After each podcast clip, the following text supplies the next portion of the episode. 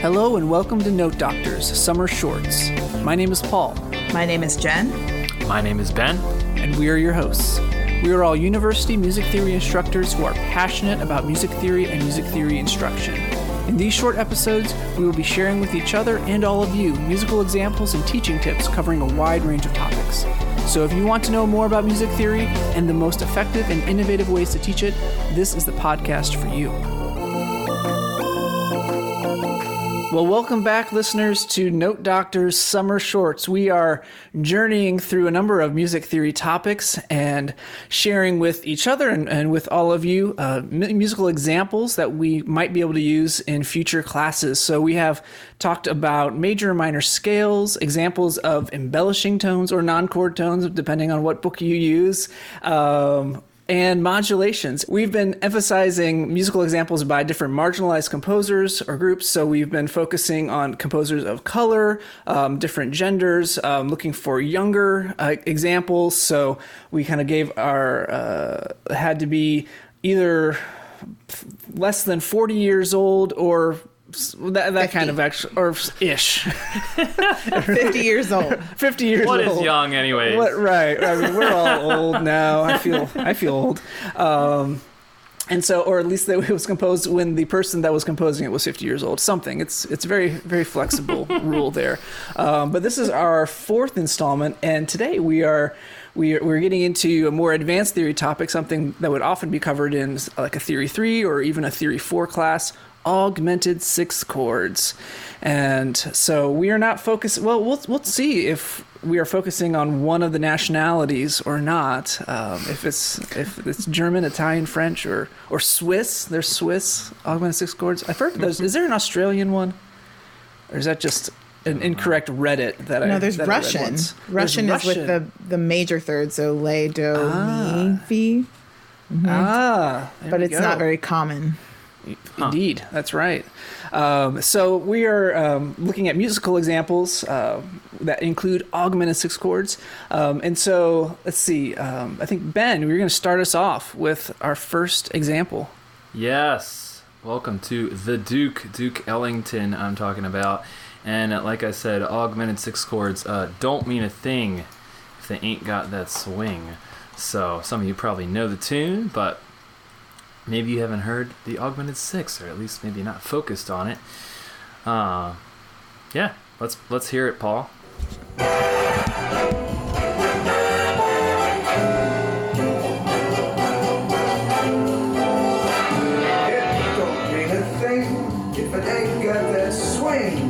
Do I do I do I do I do I do I do I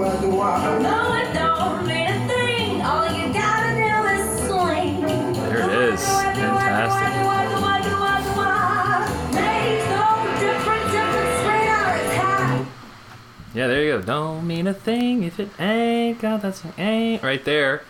You know your dominant seven built on built on lay. So I always actually heard that as a as a what I would call a German augmented six, but uh, now I'm I'm actually just calling that augmented six five actually in, in my class. So that's maybe a thought food for thought as well.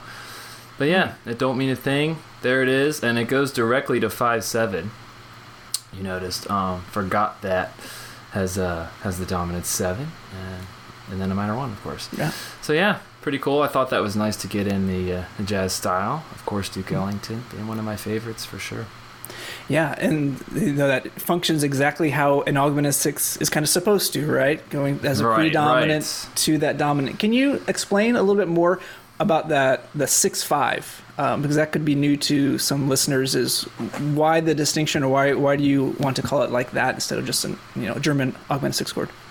Yeah, I just uh, I guess I made the decision this year to just take away the um, national labels and just do the intervals above the bass. So we would say augmented six, and then we would just use the either six three, four three, or six five. Um, yeah, I don't know.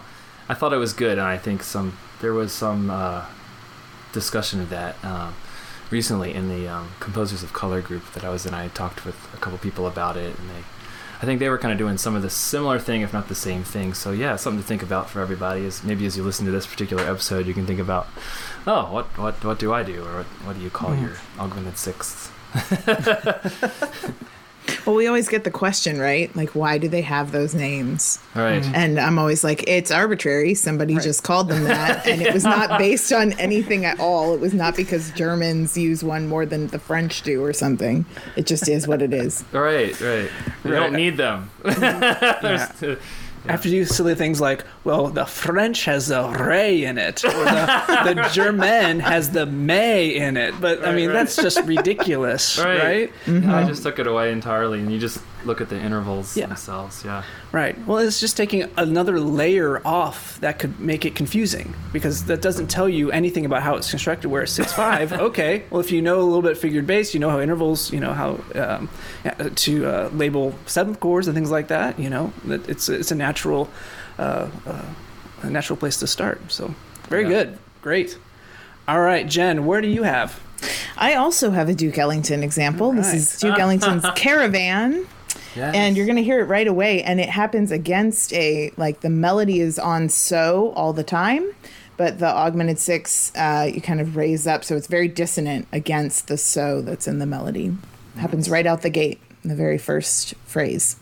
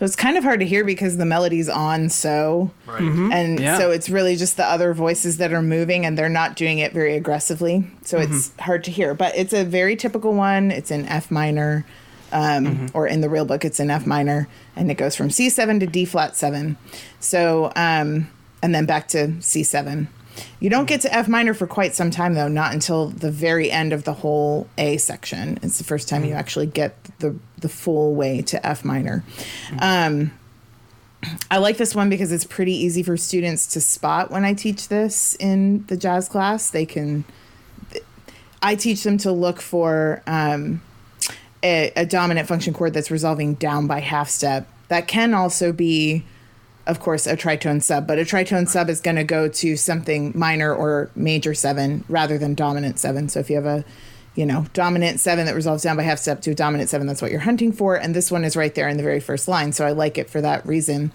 And of course, in jazz, there's really only the two augmented sixth chords. You don't have the Italian because it's essentially, you can't, you would have to have a lead sheet that says omit five, Right. which would be just silly. Like, you're not going to do that in jazz. In jazz, they're always adding everything on top of it, on top of what's there. They're not going to be like, oh, leave this one out. Um, so you just have the German. You do see some French here and there, but this one is just a straight up German. And the French, of course, is written with the flat five. So it, would- it would have been in this case D flat seven flat five, but that's Yeah. not that's not this one. Yeah. So the major anyway, this is- triad with a flat five. yeah. So strange, but Oh, I love that. nice. Mm-hmm. And that voice leading is just so tight and interesting and complex. It's- Mm-hmm. yeah, it's- Duke it's Ellington's wonderful. amazing. Yeah. All right. Well, we are going to go into the future, uh, get, get out of the swing period uh, for my example. and we are going to listen to a, a song by Fiona Apple. And so, if you did not grow up in the 90s and have sisters who listen to a lot of um, singer songwriter indie song indie singers in that period, you may not know who Fiona Apple is, but Fiona Apple is uh, American singer songwriter born in 1977, still active, um, classically trained pianist, and her debut album was in uh, 1996 and it contained songs written when she was 17 years old, and so she was only 19 when this came out, and um, the song that we're going to listen to is the single "Criminal," which was the most uh, popular or, or uh, the most well-known song from that uh, album t- called uh, "Tidal," and T I D A L, not title, um, and actually received a Grammy Award for Best Female Vocal Rock Performance. Yeah, you're taking me back here, Paul. I know. I know. I mean, I'm like, I just got to go listen to some Sarah McLachlan, some Right. Jewel, Oh some- man. yeah, I know, I know, it's good stuff. And so we're gonna listen to this, and this I have not listened. I had not listened to this song in a long time, um, but there's a lot of really cool things going on here. It's um, it sounds like it's in C major and C minor at certain points, and so we're gonna start on the pre-chorus, and actually. The C major is our one, and it has this kind of um, one flat seven four kind of um, a Sweet Home Alabama progression kind of thing at first, and then in the the, the chorus it slides to C minor. Um, or actually, I'm sorry, I'm, I'm down a whole step. I'm looking at the um, it's actually in D, so it goes from D major to D minor. Um, and but she uses that augmented six in both the end of the pre-chorus and in the uh, in the chorus as well. So let's take a listen. We'll start at the pre-chorus, and then uh, we'll go to the chorus.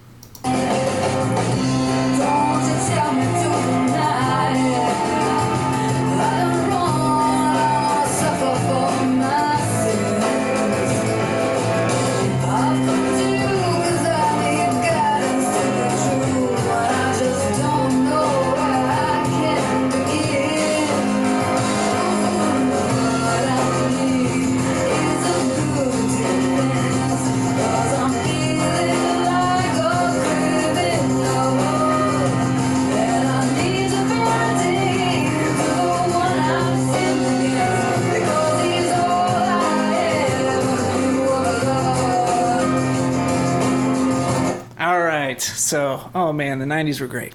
Um, so, in both those examples, you know, it's again that uh, it's you know a German augmented six chord that's sliding down to the to the five seven, and though it she always goes to the four then before actually going back to the one, so she has this kind of gradual descent down there. Um, and so it's a it's a actually similar example as as you guys where this again it's this like flat sixth chord with a you know minor seventh on it, so a dominant uh, dominant seventh chord sliding down to that five, um, and works really well. And this song has has a weird modulation up to F major in the the bridge. Also a lot of um, blues notes, so a lot of like the the sharp four. So this has a lot of kind of fun things that you could throw in there. Um, and so that's a little Fiona Apple criminal. Yeah, it's fun to see where Nice. sharp four goes, and I always find that interesting to talk about in class. Like, Mm-hmm. if sharp four actually rises or if sharp four actually descends. You know, like Right. in the in the in mine, you know, it, it goes down because. Mine too. And then it was like in all uh, like in the jazz ones, it's really cool. Sometimes it does, sometimes it doesn't, and that's kind of one of the special, I guess, features that you can talk about example to example. And then if it pertains to the lyric, you know, I Right. don't know if uh, mine was ain't. improper grammar. well, that's a nice thing to talk about because when you teach um, augmented six chords with classical music, that sharp four goes up, right? That's one of the key rules, right? Is that the Right, that's the expansion of that augmented rule. six is that goes out, but in each one of these examples, that sharp four is actually slid down Right. to the seventh of your five, Yep. Yeah. and it sounds good. It does. It works. It works. So, Jen, you have an a bonus, a bonus example for us, right? I do. I do. I couldn't decide. So this is I, I teach one that's easy for the students to spot in the jazz class, and then one where it's a little more buried. It's part of a chromatic line. It doesn't resolve directly to five, and instead it goes back to a pre a different predominant. Um, and so this is Billie Holiday's "All Alone, Left Alone." This is one of six songs that she actually didn't record herself, so it's not very well known. Um, but she did write it the infamous and wonderful Billie Holiday. So here it is, all alone, left alone. And the the augmented sixth chord is also so oftentimes in jazz you have A that gets repeated, then a B section that's the bridge, and then the A comes back.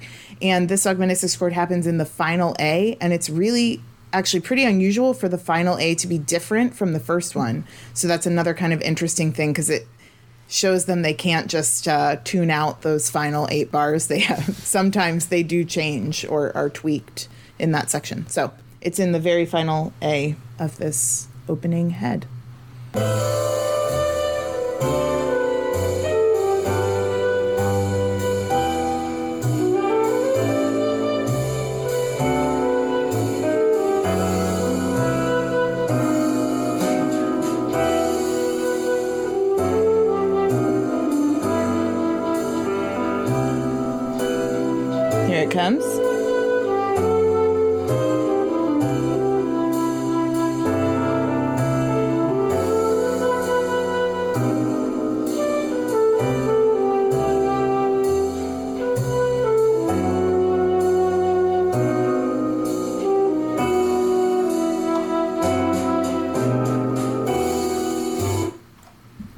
All right, so there's so much good stuff in here. It modulates a bunch of times. So this one is trickier for students. They have to follow, they have to really use chord function knowledge to find, you know, the the structures in here and the modulations in here.